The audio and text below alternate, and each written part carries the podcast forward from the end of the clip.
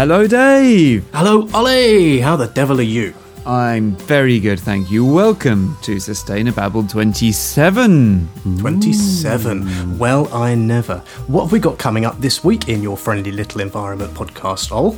Well, Dave, we have got a theme, and that theme, we'll see if you can work it out. We're going to be talking about whether Alaska is baked, mm. whether the UK is cooling on its kind of carbon munching.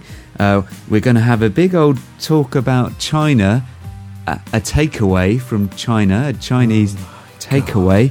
And um, and we're going to see if the nasty oil company has been cooking up some mm-hmm. lies. Mm-hmm. cooking. Yeah, all right. Listener, I'm sorry about this. What I'm going to do is at the end of this podcast, I'll take him outside and give him a good kicking in the head. For now, you're just going to have to put up with it. I'm sorry. Um, we are your friendly little environment podcast about why everything going on in the world of the planet, if that makes any sense, is confusing, um, and why doesn't anyone talk any sense? We work for environmental charities, but this is very much our own bag. So if you've got any problems with anything we say, and if you're appalled by the puns, take it up with me and all, and not with anyone else. Very nice. Let's get cooking. Ugh, let's walk.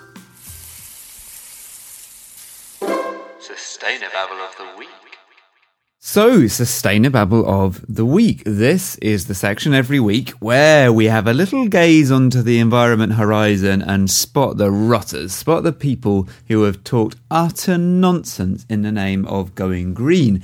And this week, we think we might have got the babble to beat them all. Hey, Dave. Yeah, we do. Hey, oh, oh, uh, my mum's gone to an American state. Do you know which one? No, which one? Alaska. Go on then. No, it's. Uh. So, this is about uh, the state of Alaska, which is up at the top left of America, sticks out a bit, where it's quite cold and no one lives, and where there is a lot of oil under the emptiness, and people have been trying to get hold of it. A thing called the Arctic National Wilderness Refuge, which is a protected bit of Alaska, has got loads of oil under it. And there's been a lot of hoo ha in America about whether or not you should be allowed to drill in the protected lands of the Arctic National Wilderness Refuge to get the oil out, right? Now, there's uh, some climate change happening, as you know. It's not just one of these futuristic things that happens one day in the future, it's actually happening now. And there are remote communities that are right on the coast in Alaska that are buggered, basically, already, that are having uh, coastal erosion and risk losing their uh, their way of life and having to leave. And so there's a debate going on in Alaska, which is basically, well, we need to do something about that and how do we pay for it? Ale. Yeah, well, I mean, moving people, moving entire villages and families and communities is, is probably one of the most expensive things, let alone disruptive things that you can do, right? So, mm. if you're the politician in charge of this place, uh, the, the governor of Alaska, a chap called Bill Walker, you are presented with a problem. And that problem is how do we move everybody um, without spending all of my money I've kept in my sweetie jar. And he thinks, well, we've got to earn some money. And how do we earn some money? Well, that is through drilling for oil and selling it. So he has made this rather extraordinary statement.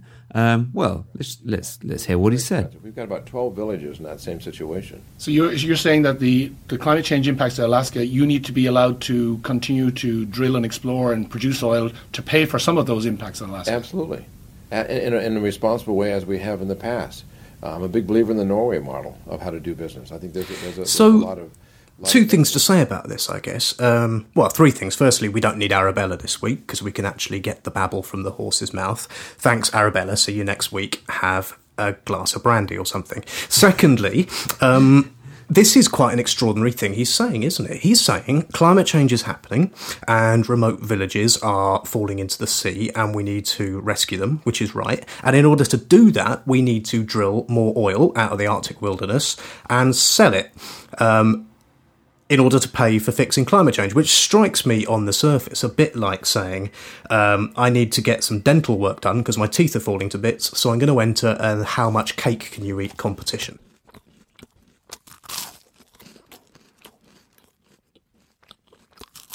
I was looking at this and I listened to the clip and I read his quotes and I thought, you poor bugger. Yeah, Like- I know. Yeah, What are you supposed to do? Because they get there's something weird going on with their tax. You know, in America, you get um, different tax setups in different states, right? And in Alaska, they basically don't get any income tax and um, any VAT, I think, or something like that. Um, and no money back, no guarantee. Exactly, Dave. Yeah. Exactly. Why haven't we used that before? 27 episodes it's taken us to get a trotter reference in there. Black or white, rich or poor, with cut prices and a straw. And so they just totally rely on money from oil. And if you've got, if you're, you know, you're responsible for these people who are literally watching the sea come in and claim their beaches and claim their homes, and this happened very recently, you, you've just got to sort of find any solution, haven't you? I mean, Yeah, I, I just find it hard to be a bit of a, you know, an easily kind of snarling, sneering environmentalist about this. Because I think it's a bit more of a human story. What else is he supposed to do? So uh, yeah, there's a there's a problem, isn't there? So uh, this is not a very good idea, right? There's no getting around the fact that this is not a very good idea, right? Uh, any more than it's a good idea to cause climate change, which melts the Arctic, so you can then go in there and drill more oil and sell it to melt the Arctic some more, right? We need to stop drilling oil, we need to stop burning fossil fuels. Not a good idea, but we also need to pay a mahoosive amount of money to help the people who are being affected by climate change. And if your government isn't giving you any cash, and if you've got representatives of these villages and communities coming to you and saying, Governor, you've got to help me, and you can't get money from somewhere else, what you're supposed to do. Now, I confess a little bit of ignorance to precisely whether or not he does actually have to, uh, it's, it's oil money or nothing. I don't know, you know, precisely whether there's any money he could get There's from always a risk. else.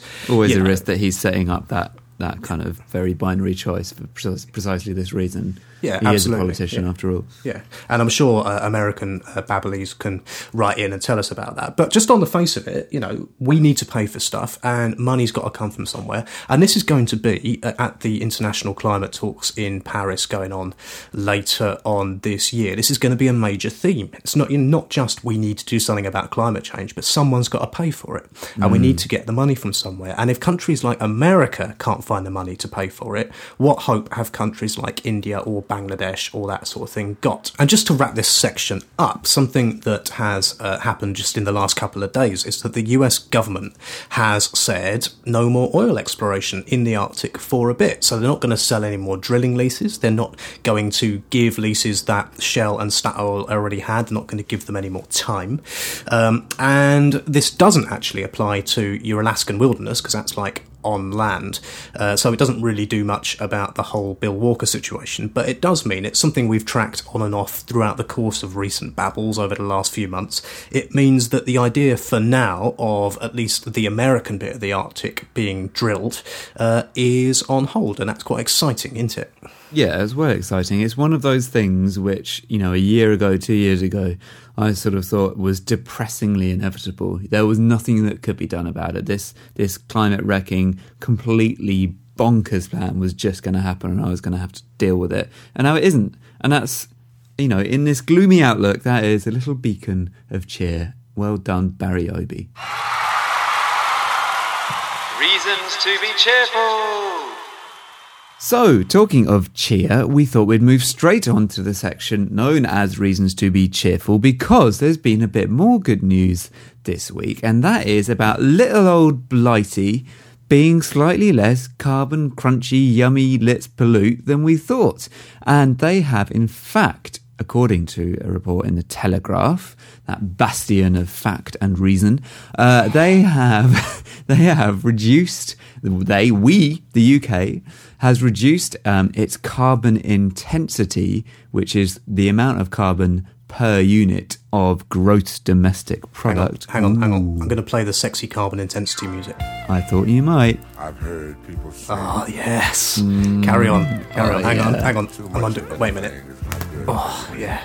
Oh yeah, that's it. That's it. So yes, for every uh, unit of growth, whatever that really means, we're polluting less. We're putting less carbon in the atmosphere. Good news. Well done, the UK. Or is it? Uh, no, No, not really. uh, because basically, what's well, okay, no, I mean it's good news in one sense, in it, it's a good thing. We are using less energy, or we did last year, but um, they reckon it's probably just because of one of two things happening. Firstly, we had a couple of coal fired power stations and they had a fault and went on fire and had to close. Um, and secondly, because of climate change and everything's warming up, the winter was warmer, so we didn't use so much energy. So uh, that's a bit of an odd reason to be cheerful, isn't it? Although, you know, warm winters mean fewer grannies dying, I guess. Uh, so not all bad, but um, so. yeah, it's not like we have suddenly become, as a nation, the biggest hippies in the tent. Uh, we're just um, we're doing some good stuff. We shouldn't be too down. We are doing some good stuff, despite everything that the government is currently trying to do. But it's mainly factors beyond our control. So Yeah. yeah, well done. We screwed that reason to be cheerful. Uh, it's more like a reason to go sort of. Hmm. No, no, hang on. Wait a minute. I'm going to rescue it, right? Because God. there's a bigger picture going on. And in this report, which we were talking about, which was done by Price Waterhouse Coopers, who are people in suits, in this report, they said, hang on, there's a, something even bigger going on here, and that is China, right? So China is uh, the world's largest economy.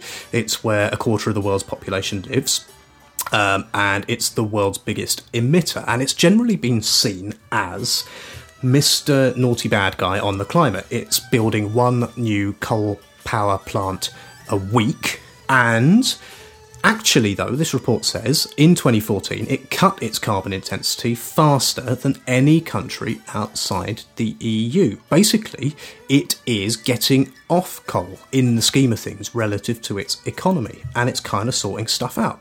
Outside the EU, that is a fairly hefty caveat, isn't it? Yeah, all right. Well, it is a fairly hefty caveat, although um, what it's worth seeing it in the context of a whole load of uh, things that were being made in the EU no longer being made in the EU, and industry kind of shipping off wholesale to countries like China. Um, so it's worth seeing it in that kind of context, I guess. Um, and this is all relevant talking about China because this week, Mr. Xi Jinping, who is boss of China, is coming over to uh, be filleted by David Cameron and George Osborne so that we can get lots of money out of him. Do you want to say that again? No, I said it just right the first time. Thank you very much. Okay. Yes. Crikey, mate. That sexy GDP and carbon intensity music has gone to your head, hasn't it? Um, yes, uh, there's a state visit going on uh, where the president of China, Mr. Xi, is coming over. Um, and we're going to wine and dine him and essentially persuade him to invest in our roads and our railways and our nuclear power stations uh, and all of that kind of stuff because we can't afford to build it ourselves, apparently, and we want to get all of that lovely Chinese lucre and use it to build stuff, right? Yeah. Uh, well, and this is, I guess, this is the kind of the future that George Osborne, in particular, wants to map out for the UK. And there's a very good article on uh, The Economist, which is not a magazine that I always enjoy reading, but it was sort of setting out how, particularly our Chancellor, above all of the other kind of finance people in the world, is just going, China is where it's at. Let's cozy up to China. Let's get their money. Let's get their investment. And it is kind when you start thinking about the scale of what China's doing and how insignificant this little collection of rocks in the Atlantic is, um, sort of at least geographically. Uh, it's kind of mind blowing to think how much we're going to have to depend on China um, and other sort of probably India at some point as well, but China in the short term. Ooh, big scary. Yeah, so let's put this in context a bit, right? So, China is massive, right? And China has. So, here's some statistics. and a going to stat wang you, right? Are you ready? Wow, yeah, oh yeah, hit me up. Yeah, right. Whoosh. Okay, uh, so China is responsible for one quarter of the world's carbon emissions. 31% of all the wind turbines are in China. Wow. It has got four times the population of the USA, but eats only two times the meat. But that means it eats about a quarter of the world's meat in total. Oh, in losing China. you. I'm losing you. Keep going. Uh, okay, uh, I'll stop stat wanging now. Basically, China is massive, right? Absolutely massive. It is the world's biggest economy. It is the world's biggest emitter. And um, what it does about climate change, and what it and a couple of other countries in practice, USA and India probably, do about climate change, they are the things that affect, and indeed not just climate change, but the economy. What they do in general are the things that are going to affect the state of the planet and the economy and the ugly fish over the next century, really. Um, so you are of the view then to paraphrase, that what does it matter what we do in this country when China's building a new coal fired power station every week? Well, I mean, I wouldn't put it quite as black and white as that. We are still the sixth or seventh biggest economy in the world in the UK, and people do listen to us, and we've got the Commonwealth, and we do have a massive, great army, and all of that sort of stuff. It does matter what we do. Um, but most of the reason why it matters what we do is in terms of the signal it sends to the rest of the world, and to show that you can still be a rich country and go green. So it's important in that context, please don't get me wrong, right? But in terms of actual emissions reduction, then obviously, surely by definition, it matters what happens in China considerably more than what happens here. Yes? Yeah, yeah, okay, that's fair enough. But it also matters every single bit of carbon that doesn't go into the atmosphere gives us a better chance of avoiding the worst kind of versions of climate change that's down the pipe for us, that's in the post. So even if you are a small country, choosing to not do something polluting is an important act, regardless of whether somebody like China can have much greater impact by choosing to not do that thing that's polluting, right? Yeah, I suppose you're right. Yeah, I suppose you. I suppose you're right. Yes, anything okay. and everything, isn't it? At the moment, you know, it's Yeah, all, we've all got to right. pull together, All and that's the point about the whole sort of Paris stuff coming up at the end of this month. Is that to some extent, and we have touched on this before, to some extent, none of this is fixable without proper global collaboration. Everyone's got to be in it. Everyone's got to be in it. And it's the future of planet. It shouldn't be a difficult thing to persuade people to sign up to. But um, people going it alone is not going to sort this out. So Mr. Xi came to power um, a couple of years ago now, and the first thing he did was he looked around at the fact that China's environment is ruined, basically, and you had this horrible black smoke all over the cities and this smog off the coal coal-fired power stations and the car engines and all of that sort of thing, and all the water is running dry and the Yellow River has run out and the panda is running riot and crushing cities and all of this sort of stuff is going on godzilla panda stuff going on i think that something like that happened um, and he That's said no we got definitely fact. That's definitely fact. Yeah. yeah and this is the thing because they have basically gone in a couple of years they've gone right we're going to do a metric shitload of renewable energy and we're going to start getting off all of these coal power plants and we're going to clean up the air and so they've got these phenomenal targets that you know are, are boring but about like massive amounts of solar energy and wind energy that they want to build in like a few years we're not talking like you know in the UK when we talk vaguely about maybe by 2030 we might have some wind energy right they're basically going by 2017 a couple of years after they announced it they're going to have 160 gigawatts of wind which is a lot is a of lot. wind, right? And that's the sort of thing that it looks like you can only really do when you've got some sort of totalitarian government. When you can do what China has gone and gone, right, we're going to do this now. All of you lot bastards, shut up and listen. We're going to do this. Put that down. Stop burning that coal, or you will get punished. Right? That's, that's what they say. They say you'll get punished. Where, where's that thing? Where's Mister? Where's Mister Xi? What did he say? He said Xi Jinping president of the largest economy, most important bit of the world, said on issues of ecological and environmental protection, people should not cross the line or they will get punished. Wow. Oh, he's, Yeah. so, he's so tough. It's so brilliant, isn't it? And he means it as well. Like over Bet he here, does. I bet he does. Yeah. that's not just a Chinese burn they're going to get. They're going to get like properly spanked on the bottom and put into naughty jail. That's what will happen to them, or disappear, or go away, or uh, have to go and swim with the fishes, or get a flyover made out of them.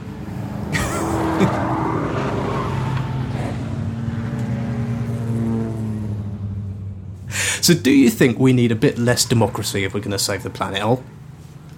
Oh, there's a question. Yikes. I mean, I, I am a fan of democracy. Certainly are. in, in theory. You know, I, I, like it. fan of democracy, certainly in theory. On paper, I Yeah. love giving people control over what happens to their lives. yeah. yeah. You know, I don't know. I've gone out there, I've said I'm radical. Um, but, you know, I also have this sort of clinging, cloying feeling that we need to do things a bit quicker than what democracy is going to allow. Um, although, and we have talked about this before, and I can't remember which episode it was in, sorry.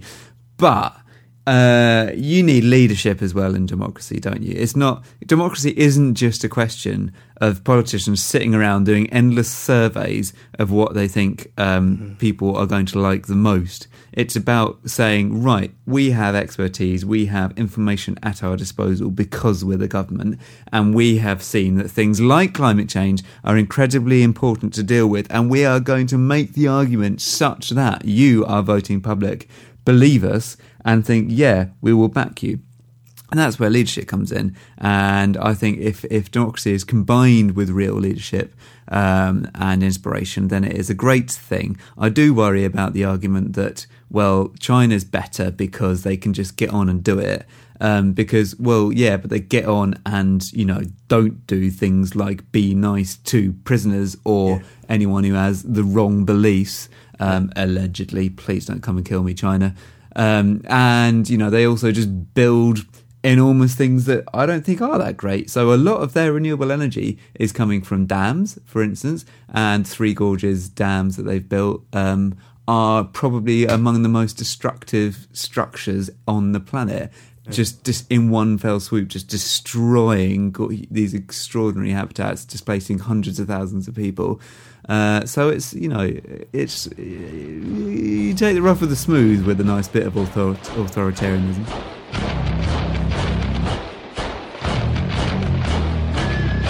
Yeah, and that's one of the things that has characterised China's growth over the last few years. They've basically spent something like, I saw this piece in Reuters the other day, 4 trillion US dollars a year they have spent on building stuff, right? And they've done things like build whole cities. They've gone, like, we're going to build a city there, and if people live there, they've gone tough, bugger off, right? And then they've gone and put a city on top of them, and they've built airports to connect these cities that don't yet that no one lives in yet to the rest of the world and they built these great big bridges. They built this bridge. I saw this thing. They built this bridge going out into the sea sticking out something like miles and miles and miles into the sea for a port that they haven't yet built. And they built the bridge first right? They do this massive massive. Because because they can. Because they basically because they they go we're going to build that. It's like in a computer game like in sim city or something when you get a bit drunk and you just like decide you're going to spend all of your money on great big vanity projects and football That's a- stadiums. That's a And- tragic little window into your life.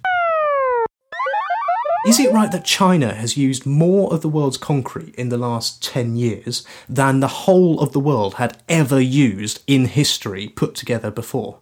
Something like that. right? I've never seen that stat, but if that's anywhere close to the truth, that is Yeah. mind blowing. There was that um, Wow. amazing documentary that your man Tinseltits Evan Davis off of the telly. Um, you know why he's called Tinsel I do know Tits, why it's called tinsel tits. Yeah, Yeah. Um, that, that he did about China a couple of years ago about all, all these just amazing, you know, the growth of China, and they've spent all of this money and concrete and steel building loads and loads and loads of stuff, and they've gone, oh, hang on, we can't keep doing that. This is bonkers. There's nothing left to build. Even we've like run out of stuff to build now, and they want to rebalance the economy away from building stuff, which has been responsible for their reported huge growth, although no one quite knows how big their growth is, and tip it towards consuming stuff, right? And this is why two things have happened. Thing number one, the growth has slowed down. So they're only expected, I think, that uh, on Monday, the day this podcast comes out, there's going to be new figures coming out showing China's growth is lower than it's been for something like six or seven years. Um, still, you know, 4% a year or something like that, but, you know, less. But secondly, what's happening now is a concerted effort to make everyone in China consume a heck of a lot more. Yeah. And this is a problem, I think, isn't it? It is, and it sounds all a bit familiar. Um, I don't know if any of you listening remember 2008 and, you know, the Western financial bubble going pop. Um, but you know, a lot of that was based on consumer debt, and and in fact, a lot of the kind of so-called recovery that uh, is being seen in in this country and others is based also on consumer debt, and we are being told to spend and spend and spend. Now, China, not wanting to be outdone, has done consumer debt much better than we did. Uh, in seven years, in seven short years, they have managed to quadruple their consumer debt.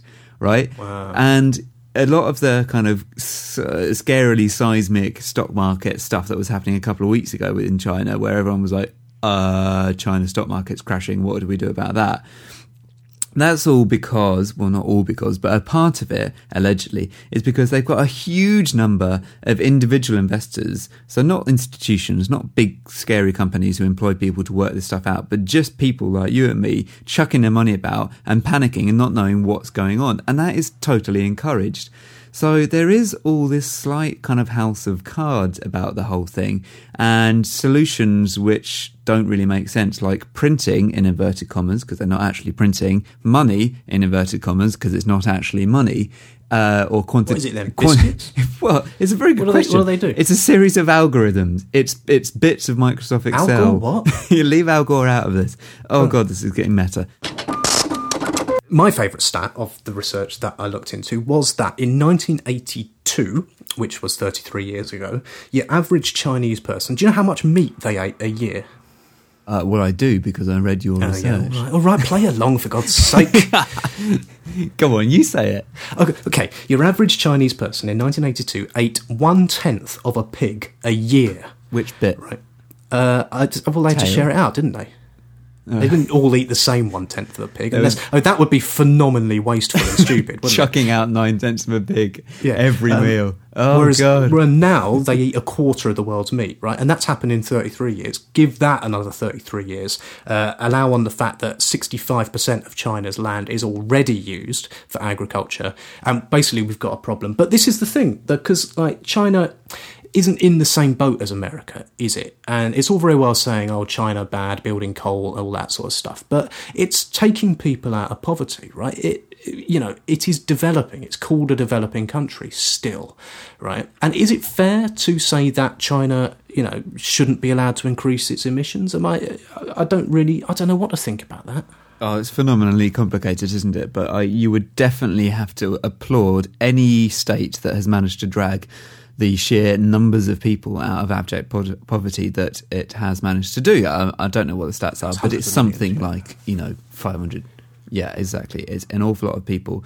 Um, and yeah, you, who are we in the privileged and moneyed West to go? You shouldn't be doing this. You should be doing this instead. Um, the the only sort of caveat to that I'd say is that I, I don't think that development has to be built on pollution. Um, I don't think just because the West uh, developed uh, on the back of the Industrial Revolution and burning coal, and is now going, okay, we've done that, and we're going to go into renewables and stuff. I don't think that's the same path that anyone else has to follow. I think it, it why shouldn't it be possible to develop your country without polluting? Um, and I think you know uh, that's that's where I have hope. I have I think that innovation and clever technology and people realizing that you can do this will mean that, that, that actually the lives of millions of people will be improved without sticking carbon in the air. That's my big white hope. So what's been happening uh, is that the USA and China have been together in an agree kind of way have been coming out you, you, you remember your man all round action hero man hunk barack obama president of the free world for a little bit longer um, came out with his plan which we talked about a few episodes ago to cap emissions from the power sector you remember that I remember that, yes. and your man, Mr. Xi, when he was over in America a couple of weeks ago, announced that China would do a Mahusive Great Carbon Trading System. Um, which would cap and reduce emissions, and that would start from 2017.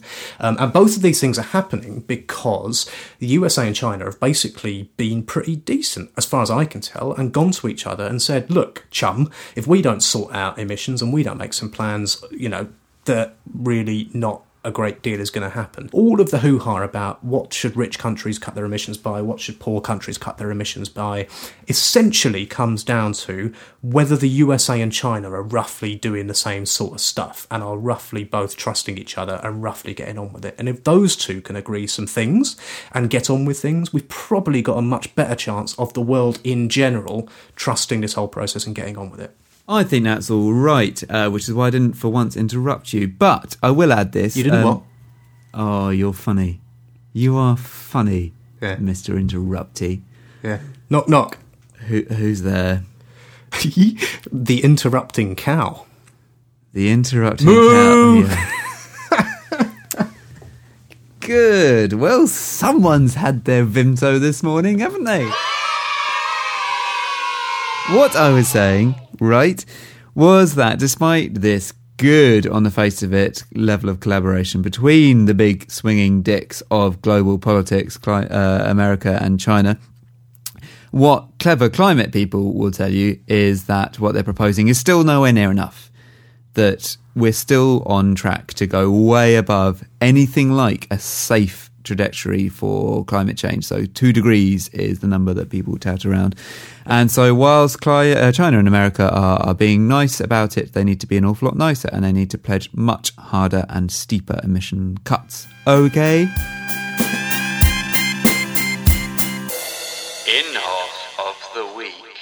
Jim Inhofe is a senator in America who thinks climate change isn't real because there's still snow. We don't like Jim Inhofe, so we named a section of the show after him where we find people or institutions like him.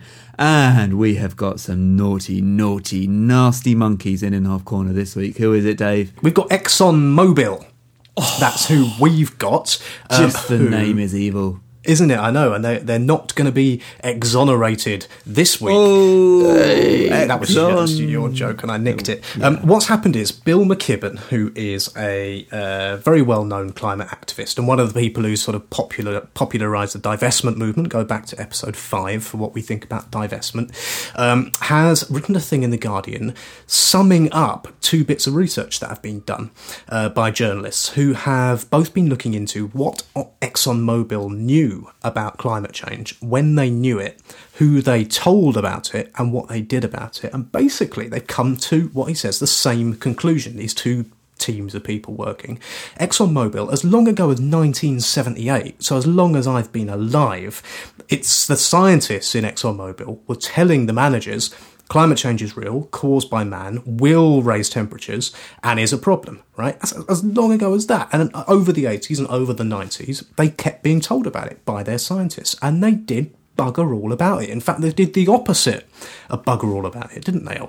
Yeah, well, they basically made a decision that they didn't want this to be true. They would rather that uh, they were in a world where they could keep on digging stuff out of the ground and selling it for vast profits, regardless of the consequences. So they just buried it. And more importantly, much more importantly than burying this information and scurrying it away, they started funding huge disinformation campaigns to try and make sure that the rest of the world didn't believe and certainly didn't understand the uh, the scale of climate change, which was by then already happening and already well understood.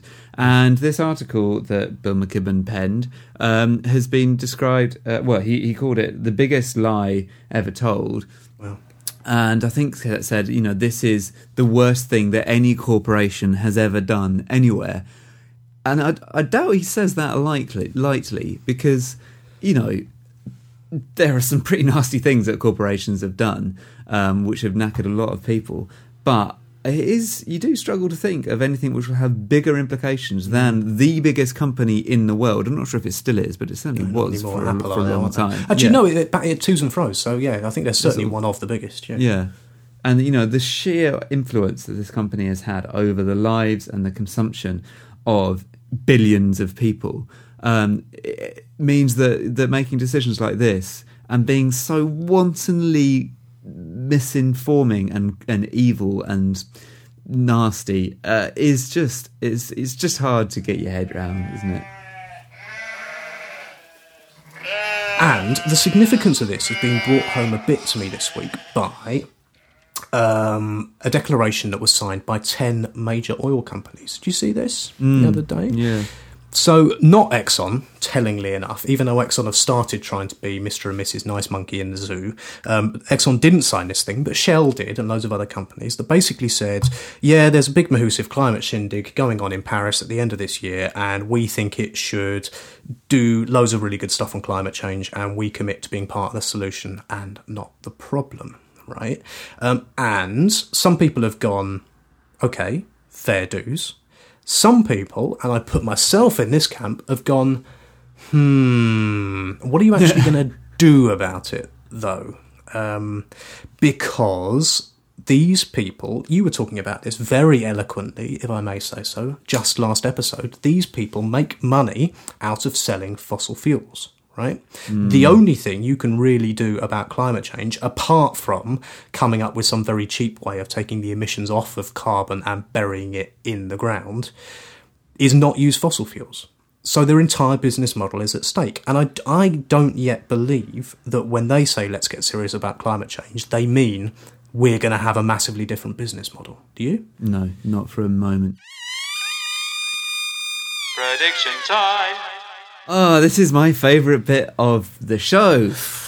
Oh, prediction time. Every Yes. week we Yes. whap our crystal balls on the table, we stare into them, we try to use our powers of insight and knowledge and foresight Yes, and to, told stuff. Yes. to to work out what's going to happen and we we make a prediction. So far in the 26 previous shows, uh, I've got three predictions right, and Dave has got one of them right. Now, let's have a little listen to see what I, the uh, the sage of the show, said last week would happen this week. Much of a fun prediction, uh, but that there will be another major solar firm announcing big job losses, announcing that it's closing or that it's sacking the majority of its staff. And the reason I'm predicting that is because this week, Yes, wasn't that a lucky guess? Um, yeah, that did happen, didn't it? Yeah, it happened not once but twice. Two solar companies have gone bust. Uh, About which we are not gleeful. It is worth being no, clear. Uh, well, I'm a bit gleeful purely for the reasons of, of, of getting a 4 1 lead in the prediction stakes, but otherwise, I'm distinctly glum about it.